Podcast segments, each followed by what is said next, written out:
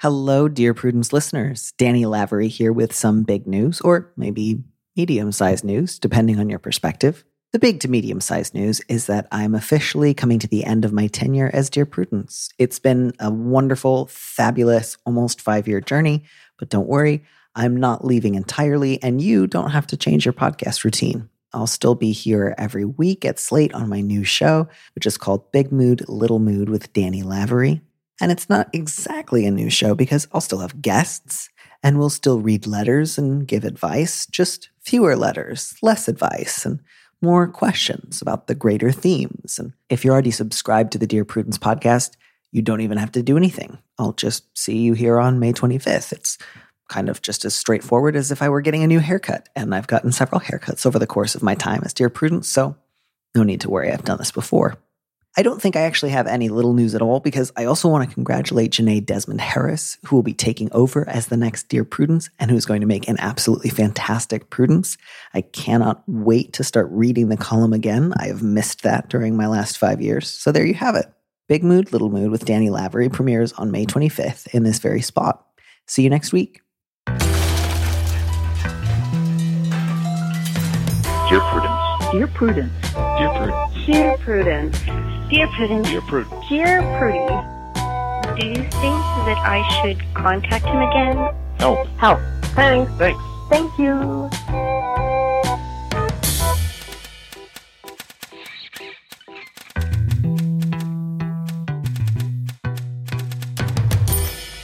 Hello, and welcome back to the Dear Prudence Show. Once again, and as always, I am your host, Dear Prudence, also known as Daniel M. Lavery. And with me in the studio this week is Kate Duffy, a licensed clinical social worker in New York. She has worked as a therapist and clinical supervisor in a variety of settings, including shelters, residential group homes, and outpatient clinics. Kate, welcome to the show. Hi, Danny. Thanks for having me. I'm really excited to be here. Thank you so much. As you already know, but our listeners don't, I'm currently recording this whilst very sweaty and trapped in the little greenhouse that is my closet. So, uh, over the course of the episode, I expect that my answers are going to get like more and more brisk and more and more like, I am an old man and I am sweating. Please fix your problems. Get out. Yeah. So I'm I'm going to start somewhat patient and end just really like, you know, turning the hose on everybody. I think that's perfectly reasonable given your circumstances. You, you say that, but as as we have also established, a lot of today's questions are quite like thorny, complicated, Yep. require a lot of attention and care. So my hope is, my hope is I can start to cool down before I give anybody really devastating advice. Yeah, I, I I think there's hope. Uh, definitely, we have some tough questions for sure. Mhm. Uh, We do, we do, and I'm going to get us started with a bang. I'm going to read our first letter, uh, the subject of which is, "Am I overreacting?" Dear Prudence, my husband and I have been married for just over a year. Throughout our relationship, he has been a supportive and empathetic partner who makes me feel loved and understood. Recently, after a long night out drinking with friends, we got into a heated argument. I'm embarrassed to say that I began poking my finger at his face as I became frustrated, but his response truly shocked and frightened me. He bit down on my finger hard and continued biting until the skin broke and my finger started to bleed. The fight ended then because we were both taken aback by our behavior. Now I have finished the course of antibiotics for this injury, but I can't stop worrying about it. My husband assured me it will never happen again, but I have found myself up late every night, obsessively reading about what this incident was, hoping I can classify it and what it might mean for our relationship. My husband is ashamed when I bring it up, but also asserts that as I was the one who initially made the fight physical, that his action was a reasonable and natural response. That doesn't sit well with me, but I also don't want to overreact or make him feel unnecessary shame. Am I overreacting? Am I underestimating my role in the situation? mm, yes, mm, indeed. Um, I think one thing I want to steer this letter writer away from is this thing that her husband seems to be really pushing for, which is like, we can just figure out who started it. And if we can figure out that, then that just means, well, you started it. Things happen in fights. They won't happen again. I mhm. can't really tell you how I know that's going to happen because we didn't think this would happen before it happened, but don't worry about it. Um, that I think we can just set to the side. This is not about if you start a fight, you deserve whatever escalation comes to you. You don't have to have been right to poke his face for him to bite you until you bled to be okay or justified. Um, Yep. That that that's just not how this works. I 100% agree with you. Uh, yeah, I was really taken aback by this letter. You know, the the part that just really stuck out to me that I furiously underlined and like did a bunch of exclamation points next to in my notes. You know, that he's asserting that his action was quote a reasonable and natural response. That is not true. you know, like you said, Danny. Yeah, is it not great to poke your partner's face in frustration when you're fighting? Absolutely, don't do that. That's not a good thing to do. But for this guy to assert that he couldn't help but then bite down your finger until you bled and required antibiotics, I find that pretty troubling. You're not overreacting about that. That is, I'm just going to be really real about that. You're not overreacting.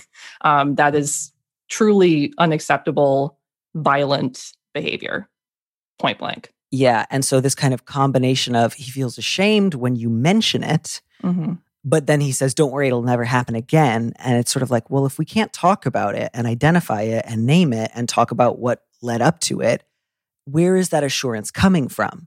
Right. Um, and so, especially that he is combining that, like, I'm really ashamed, don't bring it up, followed by, you know, he immediately drops the shame like a garment and is like, well, actually, it was fine. You know, like that Yeah. shame disappears um, when he feels defensive. And so it's like he'll shift instantly from like, oh, I feel too bad. Don't make me feel ashamed. Don't make me feel bad about how I bit you. And, and then moves into, uh, well, you know, you made the fight physical. It's your fault. And so, Yeah, I mean this this really reads to me, you know, and again, we're getting this from the perspective of the spouse and not the spouse who did the biting. I guess the spouse who did the poking and not the spouse who did the biting. But we're getting that perspective. But what I'm really hearing, you know, from what's not being said by the other partner is that this person is doing a ton of mental gymnastics to try to mhm. justify right like why this happened um and like you said kind of you know picking up and dropping the feelings as they come like not wanting to be made to feel bad about the fact that he did something really violent uh, towards his wife or or husband or partner and i think the key here is like understanding that sometimes people need to feel ashamed right? Sometimes people need shame in order to grow in order to make different decisions in order to atone for what they've done. And i'm not suggesting that the shame is just going to fix your relationship or fix the way you feel about this interaction or make it okay but i do think that your your husband should feel ashamed right? Like that's how he should feel uh, for doing Yeah. this Yeah, and again, you know, you're not bringing this up because you want him to hate himself for the rest Right. of his life. You are bringing this up because it was violent and bewildering and scary, and nothing like that has happened before. You want to feel some sense of confidence that you you both are committed to not doing that again. So a- again, this is not about trying to figure out who's at fault and who's not at fault. It's not about making one person completely blameless and then the other person is the only problem.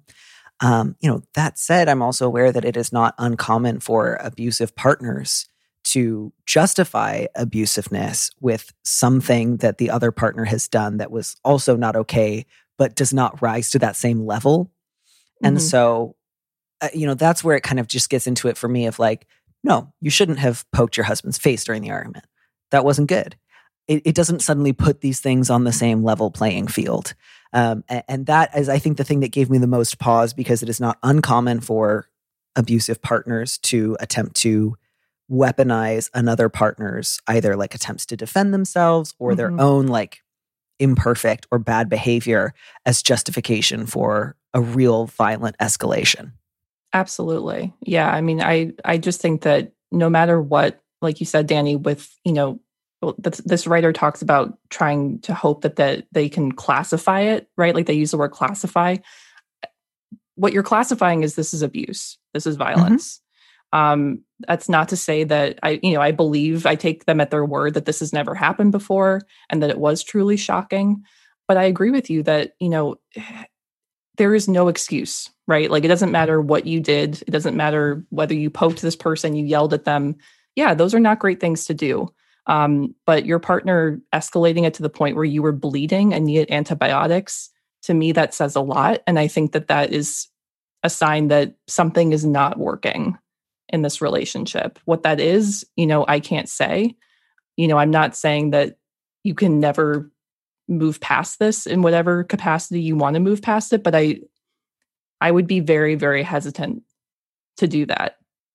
And I would really think, you know, pretty hard about what this means and what the future is going to hold in that way. Yeah. Yeah, I think the thing that in addition to the intense violent escalation that came from just again, you know, letter writer, he bit down on your finger and he kept biting until the skin broke and you started bleeding. That's not that's something, you know, that's big. That is he could have his other options in that moment were move away, you know, step back, leave the room, take a walk. Um, he had a lot of options to de escalate, and none of them needed to involve that kind of violence. You know, I think the thing that concerns me here the most is you say, I don't want to make him feel unnecessary shame. So, like, you just finished a course of antibiotics because this man bit your finger so hard that you bled.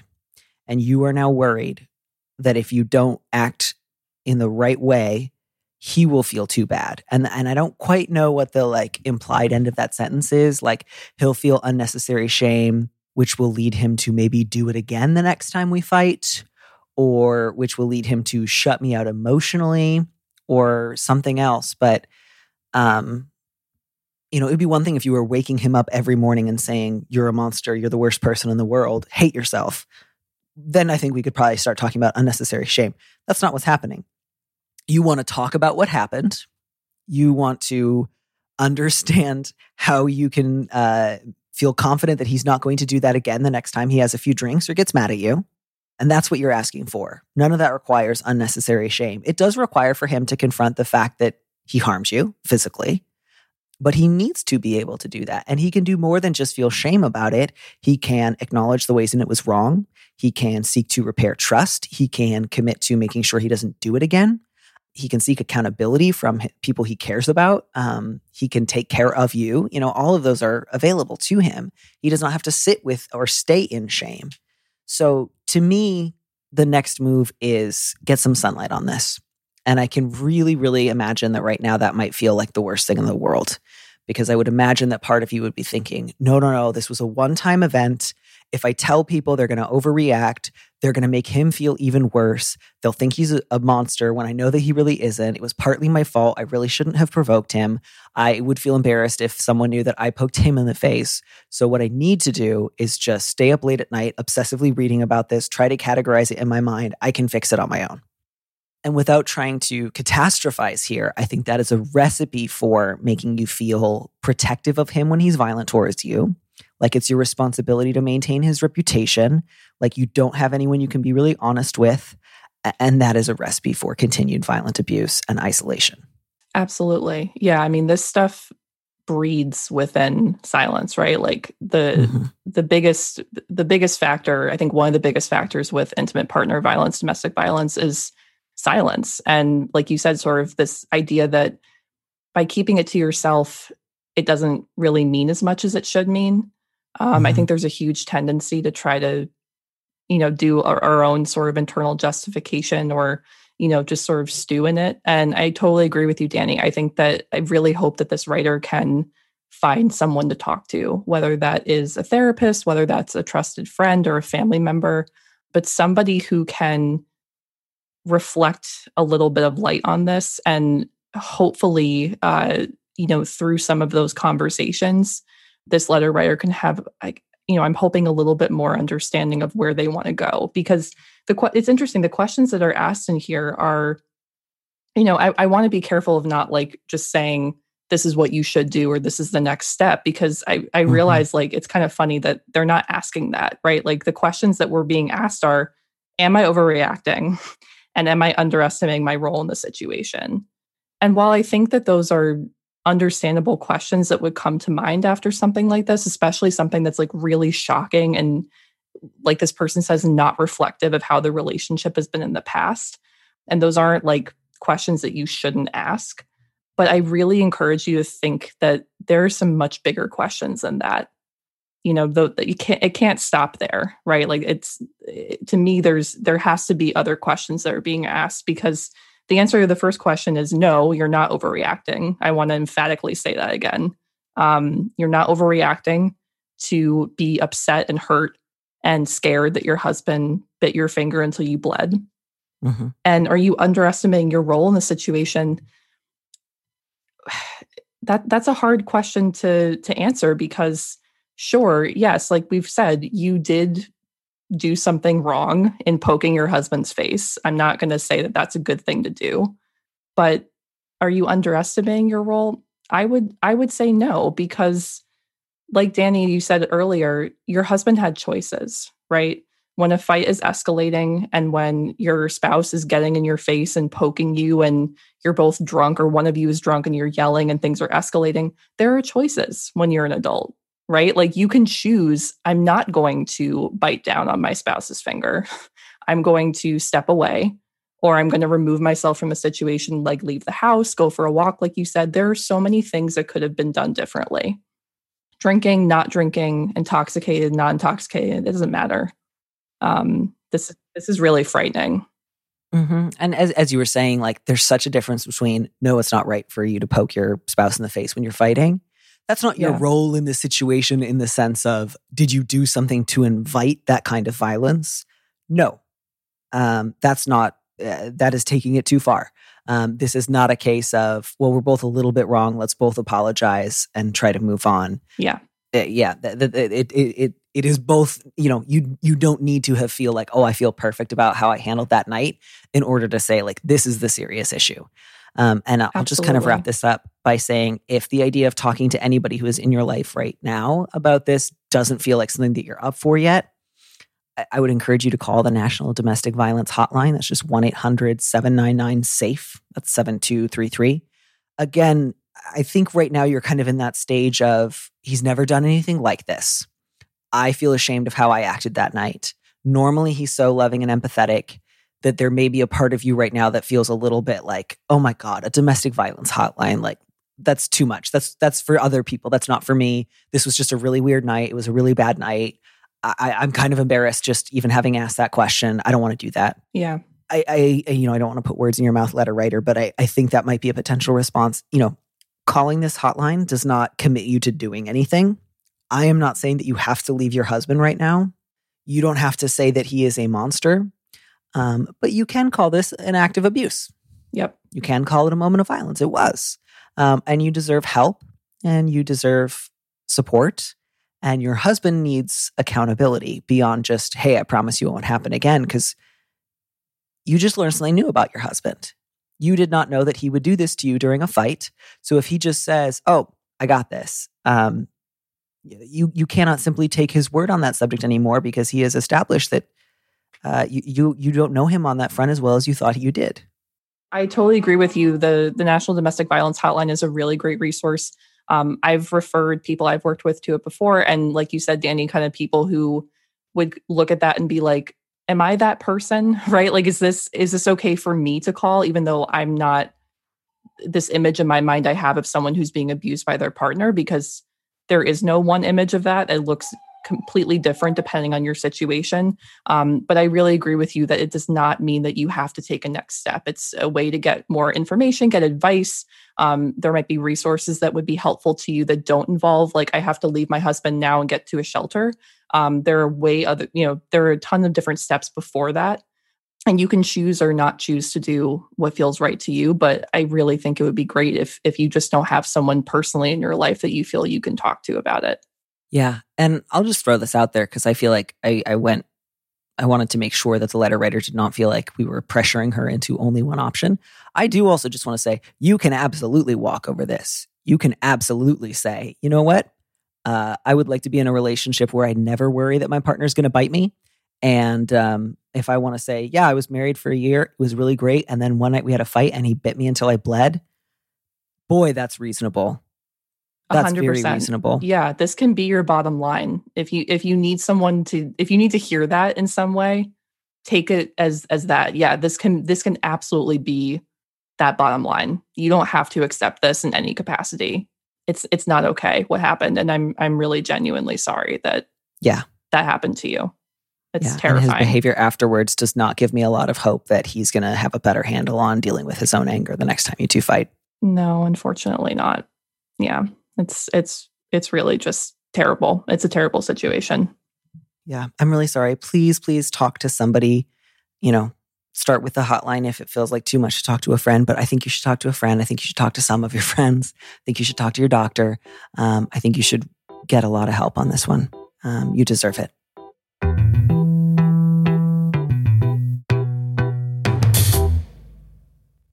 Would you take our next letter? Um, okay, so the subject of this letter is worried about a neighbor kid. Dear Prudence, I live in a dense suburb right outside a big city. It's just gotten warm enough out that I can have my windows open. And several times in the last week, I've heard one of my neighbors yelling at a kid until the kid starts crying. She yells in Spanish, which I don't understand well, but my sense is it's discipline for misbehavior. One time I maybe heard a slap, but I'm not sure. Regardless, their, their shouting is very loud and angry.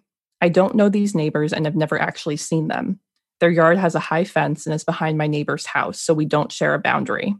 I don't feel comfortable going over to talk to them in person about this, especially during a pandemic, especially because they recently had a big party. If we lived in an apartment building, I might leave a note on the door, but I don't love that tactic and I would feel very weird walking around the block to do so. I guess I could try to shout over the fence at them, but what would I say? In my crummy high school Spanish? My neighborhood isn't super quiet, and the yelling isn't louder than other ambient sounds. It just makes me sad and a little worried for the kid. I guess I could also wait and see if it escalates, but I'm not sure what I should do in that case either. Hmm. I have a lot of thoughts about this this letter. Yeah. Yeah, this is this is a really um this is actually a pretty common thing uh, that I've heard in my line of work. Um, you know, I, I am a licensed social worker, so I'm a mandated reporter, which means that if I have information um, about a child who might be abused legally, I have to report that to the state. Um, mm-hmm. So this is the type of thing that I deal with a lot, where I'll be working with people who are saying, you know, I think this might be going on, but I don't know, or I heard this, or I saw, you know, and and just sort of not really knowing what to do. Um, and that can be a really tricky situation. And I could talk for hours about the failings of the Child Protective Services uh, situation in this country and what that's done to you know a ton of different people. Um, but I think it's important to kind of take a step back and look at the facts of this letter and what you've you know what this letter writer has told us that they know, which really is very little. Um, there is not a lot in this letter that that is very concrete.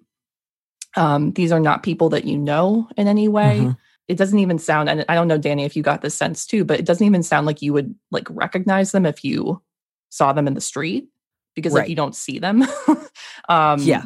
so it's like you know if these are people who lived in your same house like if you lived in like a three family house situation or apartment building you know maybe things would be slightly different but you literally don't know these people. You don't know what they're saying. You don't speak the same language. You know you say like you might leave a note on the door but you don't love that tactic uh, I don't love that tactic either because right. Yeah, I, I think if you pause to play that tape forward, you think like, how would that result in like improved living conditions for the kid? Hard yeah. to imagine. Yeah, I I struggle to think that that would accomplish anything other than just being weird. Yeah, it, it's you know you, there's a lot of things that jump out. Like you think you maybe heard a slap, but you're not sure. You don't know these neighbors and never actually seen them yeah, it's just there there's so much here that it sounds like you don't know. Um, and that's not to say that what you think is happening couldn't be happening. It's totally possible that this person is screaming at their kid, that possibly the language is abusive, that possibly the kid was slapped. All of those things are totally within the realm of possibility. Um, but you don't know that. Mm-hmm. You have not witnessed that. You have not seen it. You have not heard anything concrete and you also have literally no relationship to these people. So it's it's a it's a tough call. Like it's just kind of like where what are you going on really? Yeah. Yeah to me the thing here that feels the most sort of relevant is you say the yelling is not louder than other ambient sounds. Mm-hmm. you are not sure what she's saying. You are not really clear on the language. And again none of this is to say like i'm sure everything in that house is great. I just also want to flag like it is possible that something that you experience as loud and angry shouting in a language you're not very familiar with mm-hmm. doesn't carry some of the same tone or resonance that it might if that had been something you heard in your own cultural context. Again, that's not to say that like if you hear a kid crying, you have to say like maybe it's tears of joy because he's going to Disneyland. Yeah. um, I- I just I, I want to flag that um, given that there are so many other moments of I'm not really sure, I'm not really sure in here. Um, yeah, you you you have I think letter writer kind of laid out your possible options. I, I I think you are right in saying none of them seem like they'd be very useful or get much done. So the kind of question then is like, what do I do with this something between suspicion and knowledge that one of my neighbors this last week has yelled at her kid a lot for reasons that I don't really understand. yeah. I- I think that's one of those things where like part of the condition of living in a place that's not like, you know, yourself in a cabin isolated from other human beings is you come into contact with other like unnecessary human suffering. Sometimes it rises to the level that requires direct intervention. Occasionally it rises to the level of like considering calling in for like state intervention. Those moments are difficult to judge well. Um, sometimes they make things worse. Um, but yeah, I, I think what you have here is probably a neighbor whose mom shouts at them sometimes and not a lot that you can do. Yeah, there you know, I'm I I keep I reread this letter like 5 times trying to trying to see if there was like something I was missing or like you know, is there something I'm just sort of overlooking?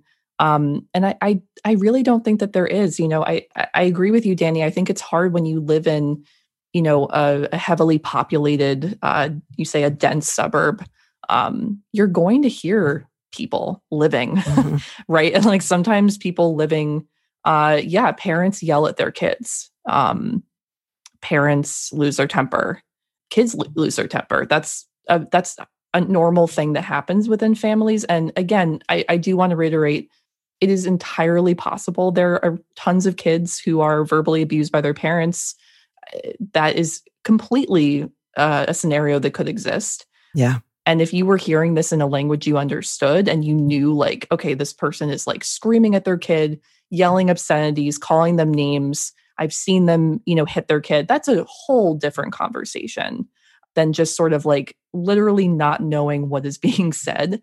And yeah, you know, you you mentioned like I, I guess I could shout over the fence at them. Please don't do that. Yeah. Please do not shout That over the fence. At, yeah, like that. That does not sound like it's going to accomplish anything productive, and it would be odd in this situation. I, yeah, I think the last sort of thought I had on that was just I don't feel comfortable going over to talk to them in person. Yeah, And like my thing with that is just like, all right, then you're not prepared to do anything useful. absolutely. And, and I realize that's a little brisk, but it's sort of like if you don't feel comfortable knocking on one of your neighbor's door and introducing yourself, then you're not prepared to do something that might be useful for the kid should intervention be necessary later. So that's your answer. Um, perhaps later you will decide that you are willing to feel a little uncomfortable in talking to your neighbors who recently had a party. I certainly don't think that that is something that needs to make you so afraid that you couldn't consider introducing yourself right. um, and just like making yourself slightly more known to your neighbors. If you're not prepared to do that, you're not prepared to do that. And one of the, you know, consequences of that might be that you feel more uncomfortable um, during other hours of the day when you wonder what you're possibly hearing.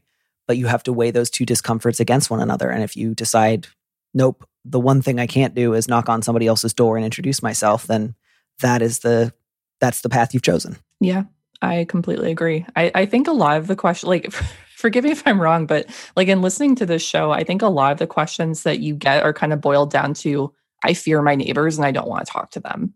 Uh, like that seems to be a very common theme um, when I've listened to you know other questions that have come in in the past, and you know, and again, I know that this is kind of veering off topic, but you know, I, I think it's really important to remember that like you have like neighbors are part of your life. Um, Right. That's not to say that you have to befriend everyone who lives in your neighborhood or you have to be like on super friendly terms with everyone, but it, it doesn't hurt to, you know, have a situation where you can wave and smile at someone and maybe know their name and maybe be able to have a little bit of understanding about their life. You know, that that's a good thing. Um, neighbors look out for each other. Um, you're not always going to have good neighbors, uh, but they're there and they are part of your community. Yeah, and you know, yeah, I I think that's kind of it. Like Um, I, I think especially that sort of sense of like it's Spanish. I'm not sure. Uh, I think I'd feel yelled at in this context, but I don't want to say hi to them. The letter writer did not share their own uh, racial or cultural background. Um, but this is not an uncommon type of problem that usually comes in from white letter writers with this combination of I don't like my neighbors, I don't approve of the way that they socialize or talk to their kids, but also the idea of simply saying hello makes me feel terrified. And I don't want to overload this individual letter writer, but I think that's often the set of dynamics that lead to white people calling the police on their neighbors of color um, for incidents that don't necessarily rise to the level of police intervention because it's just that combination of like, this is bad, and I'm speculating that it's probably worse. And also, I'm sure if I spoke to somebody who recently threw a party, you know, it would just be too much for my sensibilities to possibly bear. And so I guess my options are cower in my bedroom or call the cops. And again, I, am I'm trying to now at this point speak to a slightly larger problem that is not sure where this current letter writer is at. And so I don't want to put that all on them, but I, I do want to flag that, you know? Yeah, a hundred percent. And you know, like like I said, please don't yell over your fence at these people. I'm begging you, do not do that. Um, that is a bad idea, and it is not going to end well. Uh, if I had to put money on it.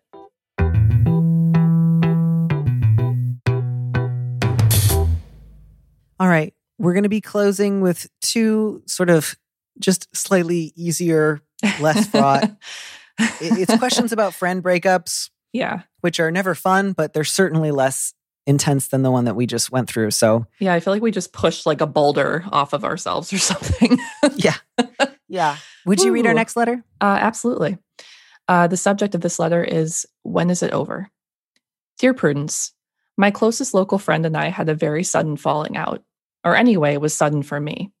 We met for a play date with our kids at the park, and she spent the entire time grilling me about my politics and religious loyalties. She's the wife of my former pastor, under the guise of concern. I was annoyed, but letting it slide. As we made our way to our cars with three squirmy kids between us, she brought up a conflict I thought was resolved months ago. The original conflict was not a major threat to our relationship in my mind, and there was wrong on either side, but we had both apologized and I thought it had been settled. Instead, at the park, she offered me a script of what I should have said back then that put all the blame on me and did not reflect my actual feelings. After the lectures, the quote script for how to manage her feelings, I had really had enough. I said goodbye and left. She texted me expressing that she understands now that we have, quote, different communication styles and hopes that we can get past this. I responded that I needed time.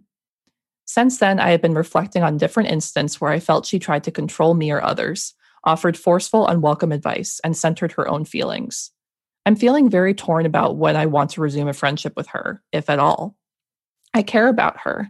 It's hard for me to imagine us not speaking, and she is one of my children's godmother. But I think I need to put down some hard boundaries, and I'm not sure it's worth it. How will I know if this friendship is worth continuing, and when? Fight with your friends fight with your friends. It's such an important skill to cultivate. Oh my God, I was thinking the same thing. uh yeah. And as a conflict avoidant person myself, um, I'm gonna be really honest, conflict is uh very difficult for me. I think it's difficult for most people, to be honest. Uh it is not a thing that most people enjoy. Um, it is uncomfortable. It is really, really, really hard.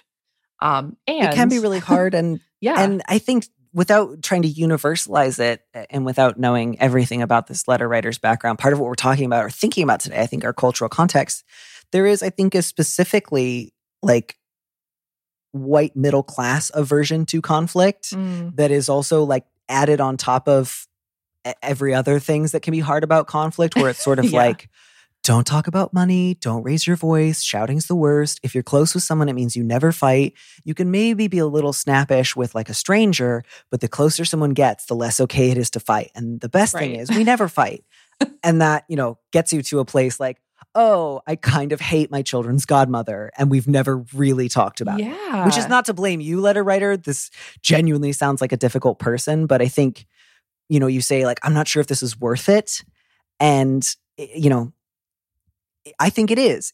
Even if it doesn't mean that you two stay friends, you know, what you have here is my closest local friend is really driving me crazy. She's making me angry. The last time we spoke, she like tried to lay down the law. I really didn't like it. I didn't want to lose my temper, so I said, "Give me some time."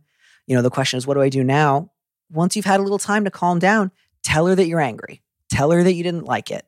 If her reaction is terrible, you haven't really lost much because you're already kind of at the end of your rope.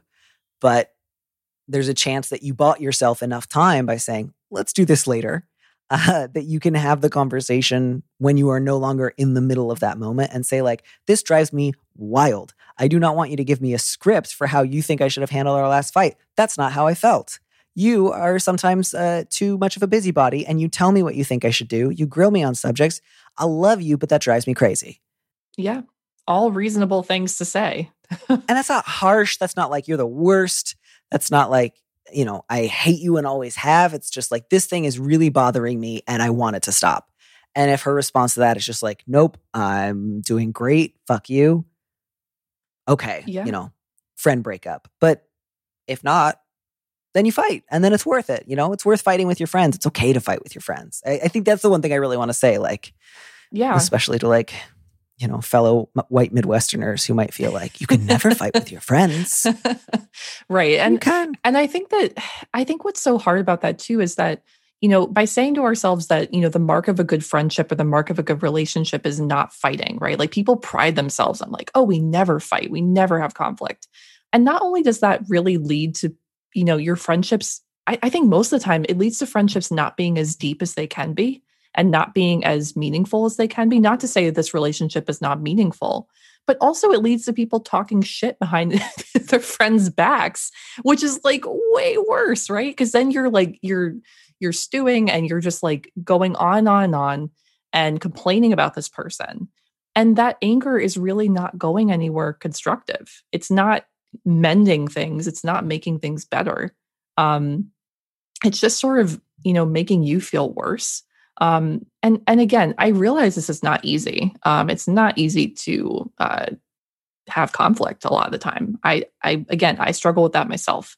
Um but if this is your closest local friend she's the godmother of one of your children it sounds like this is a really enduring friendship for you. And it's important not only to you but also to your family. It sounds like you guys are kind of you know enmeshed in each other's families. Um and that's not to say that if she really was a horrible person and you wanted to not be friends with her that you couldn't break away. You can but it sounds like there is it is worth having the fight um Yeah. in a in a constructive mature way not screaming not belittling each other. But it's okay to say to her you really hurt me. I did not like the way that you talked to me about this. I did not like when you did x y and z. In the future i don't want you to communicate with me like that. I need to set that boundary that i will not allow you to do that. Yeah. And you don't have to say, like, oh, we have different communication styles. Like, Right. I, I think that's kind of a cover sometimes for, like, oh, well, you know, if you're this type of communicator and I'm that kind, then we just need to find like common ground. And sometimes it can be like, I don't care what communication style you have. I don't want you to grill me about my religion. If you don't think you can do that, then the next time you start, I'm going to tell you to stop. Absolutely. Like, we will fight. Um, and I will try not to say, like, fuck off. we will be Um, fighting. that that can be i think sometimes if you move from like i avoid conflict all the time to like okay i'm finally ready then sometimes you say fuck off too readily too easily and too often There's a time and a place to tell someone to fuck off. Like I am I am not going to pretend otherwise. There are there are situations where fuck off is like a complete sentence and makes sense. Um but here I don't I don't see that. You know, it sounds like your friend was being shitty. Uh you know, it sounds like she uh you know was not being cool the way that she was talking to you. Um it was annoying, it was overbearing, it made you feel bad. Um and it's okay to say that. You know, it's so if you really if you want to try to preserve this relationship which it, which it sounds like you kind of do to some degree, I think it's worth having the fight and seeing where that lands you. And like you said Danny, if if she flies off the handle and, you know, it goes downhill, okay. You know, as long as you're okay with the way that you've communicated, that might happen and that's not really on you. Sometimes people just can't really handle being told that they've hurt somebody or that their behavior wasn't appropriate. Um, Mhm. but it sounds to me like eh, I, I want to believe from the context that I have in this letter that you guys can push through this in some degree. That's not to say there might not be a change in boundaries or a change in how you talk about things or what you talk about. Um, you, you're always able to sort of like edit a friendship and decide that you don't want to be as close with someone or you don't want to have certain conversations with somebody or you don't want to like have a certain type of friendship. Um, that can happen. But it, it sounds to me like there is some stuff here that you can work on. It's not unreasonable to think that things can get better. Yeah. And good luck. I, think it'll be worth it, even if you don't recover this particular friendship, if only because it gives you a little practice for in the future with a close friend, trying to have like a medium sized fight earlier on when there's a problem. This will give you some sense of like, okay, I actually did survive that. It was really uncomfortable and I didn't like it but it also did not, in fact, kill me. And um, that can be useful then in the future of just like, oh, I can actually just tell my friend that I'm frustrated. That's remarkable. I didn't really know that that was possible for me. It's a superpower. Something like that. Anyways, um, let's move on to our last question, which is maybe maybe somebody who took the last advice too much to heart because the subject is I don't have any friends. Ugh. Dear Prudence, it's been a pretty rough year. I'll probably be waiting a while until it's safe to hang out with other people again but I don't know how to handle the loneliness I feel right now.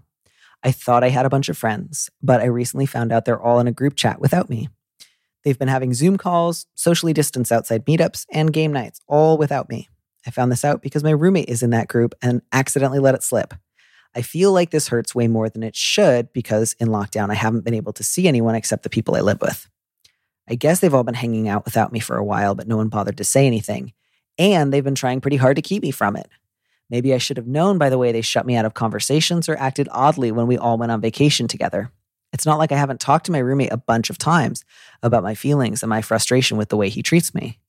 The betrayal stings for sure, especially since we live together and now I know on nights that I'm feeling lonely, they're all playing games together. But I guess my real problem is I don't know how to make other friends right now. I don't want to keep pushing on people who don't value me. And I don't want to keep trying to reach out to people who've been treating me cruelly while making me think it's my fault. How do you meet new people in a time when we're not supposed to interact with strangers? How do I join new clubs or pick up new hobbies when everything is on pause? I feel like I'm frozen in stasis until we can all be safe again. And at least for me, that's going to be a long time from now. Oh, this made me sad. yeah, I, I wish so much I could ask follow up questions like how long you've known all these people and in what context you met them, and if you and your roommate met because you were roommates or if you were friends first. And Maybe yeah. it's better I don't know that because I can just sort of focus on the question at hand, which is how do I find new friends? Yeah, absolutely. I, I think that this letter is kind of really asking that, right? Like they're not really, it, it sounds like they're not really asking how to move forward with the roommate or with the friends. And, you know, that that sucks. Uh, it sucks to live with someone who it sounds like you feel like doesn't like you. And, you know, you say like you've talked to your roommate a bunch about your feelings and frustration with the way he treats me. That, yeah, ouch. You know, like it, it just it sounds like a really hurtful situation. But I think that, you know, the the question at hand is really more about moving forward, like how can I ensure I have friends who like me? Right? Like how can mm-hmm. I make friends and feel like um, I've made relationships with people who I feel comfortable with in a way that is safe for me uh, in relation to COVID and that's really hard. It's not an easy way to make there's not an easy time to make friends right now with covid um, and loneliness is is real. You know it's it's a really it's it's been a shitty year. Uh, absolutely it has been a shitty year. Um, yeah. one thought i did have about you know and and this might be i don't know i don't know how the letter writer will take this but there's a, a program that started in the beginning of COVID called Pen Palooza, uh, mm-hmm. which is a pen pal program uh, where you can sign up online and be connected with, with people all around the world and write to each other. Um, mm-hmm. And a couple people I know have taken part in it and found really fulfilling relationships with people who live, you know, maybe in the state next to them, maybe in Spain or in Tokyo or somewhere like really far away from them.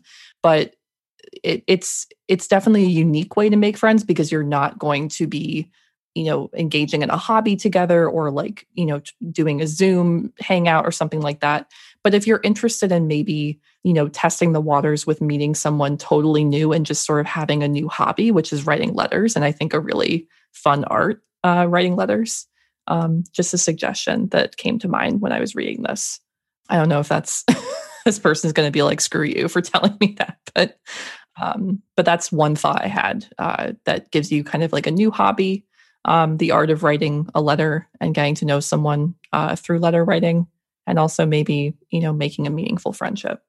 Yeah. Um, I also like I don't want to go too far in the direction of um, making assumptions about this letter writer's particular situation, but um, one thing that I think is fairly well established at this point is that outdoor transmission rates are uh, co- coronavirus is not um, uh, like outbreaks are not being linked to going outdoors and like Yes. taking a hike with someone. Yes. So again, I, I don't want to like make assumptions about this letter writer's like unique conditions, but I do want to just say that about the like we're not supposed to interact with strangers line, which struck me as slightly not not quite the the direction. So um, again, without assuming uh, too much about where or uh, under what circumstances this letter writer is able to leave the house, I just want to flag that like if you would like to potentially try to meet up with someone for a masked outdoor walk through a park where there are not a lot of crowds that is something that you might consider doing. That is something that might be possible for you. Again if if you're hearing this and you're like actually no there's something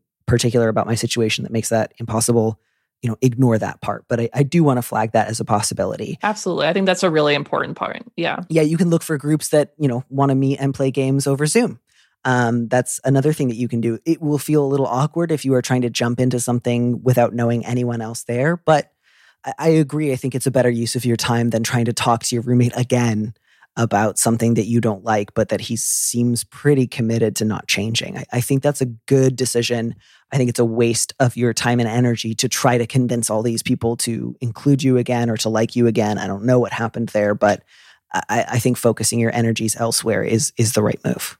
Absolutely. And you know, and and again, I know this is not an easy time to be uh, finding new living situations for multiple reasons, but if that is available to you in any way, even if it's not right away, but you can sort of plan out like maybe later this year, you know, you might want to think about moving somewhere else. Oh, yeah. you might Yeah, want to really get out of this. Yeah, I think you have to look at the long game here, which is that you're living with someone who it sounds like doesn't like Doesn't you like you. uh, Yeah. which is uh, not a great situation. Uh, I'm not saying you have to be best friends with your roommate. Sometimes a roommate is just someone that you're friendly with or you're cordial to, um, and you exist in the same house. But having a roommate who, like, it sounds like actively dislikes you for whatever reason um, is really not a sustainable situation. Um, and it's going to probably get worse, is my opinion. Um, so again, I understand like financially and just with COVID, like it is a nightmare trying to move right now. I'm not trying to downplay that, but if you can maybe kind of put that away for a later date, if that's possible for you in the next couple months, um, to think about finding somewhere else to go, uh, I would really recommend that. Yeah. I would really recommend that. I think we have done it. We have crawled our way out of the morass. Um, and uh, I think we're going to make it through the end of the day. uh, yeah, debatable, but no, you're right. We will. It's fine. Yeah. Everything's fine. I think. Thank you so so much for uh, joining me today. I I really appreciate your stopping by to shout over the fence. Oh, absolutely. I thank you so much for having me. This was honestly uh, one of the coolest things I've ever gotten to do. So thank you. Oh well, I hope you get more cool things to do in the future. But I'm so glad that you were here today. Thank you again. Thanks, Danny. Thanks for listening to Dear Prudence. Our producer is Phil Surkis. Our theme music was composed by Robin Hilton. I'm Danny Lavery, and I will be back here next week, but the podcast will have a new name. And that name is Big Mood, Little Mood with Danny Lavery. And perhaps there might end up being a new Dear Prudence podcast with the next Dear Prudence somewhere down the road. It could happen. This is Daniel M. Lavery. I hope you'll join me right here next week for Big Mood, Little Mood. Goodbye, Prudence.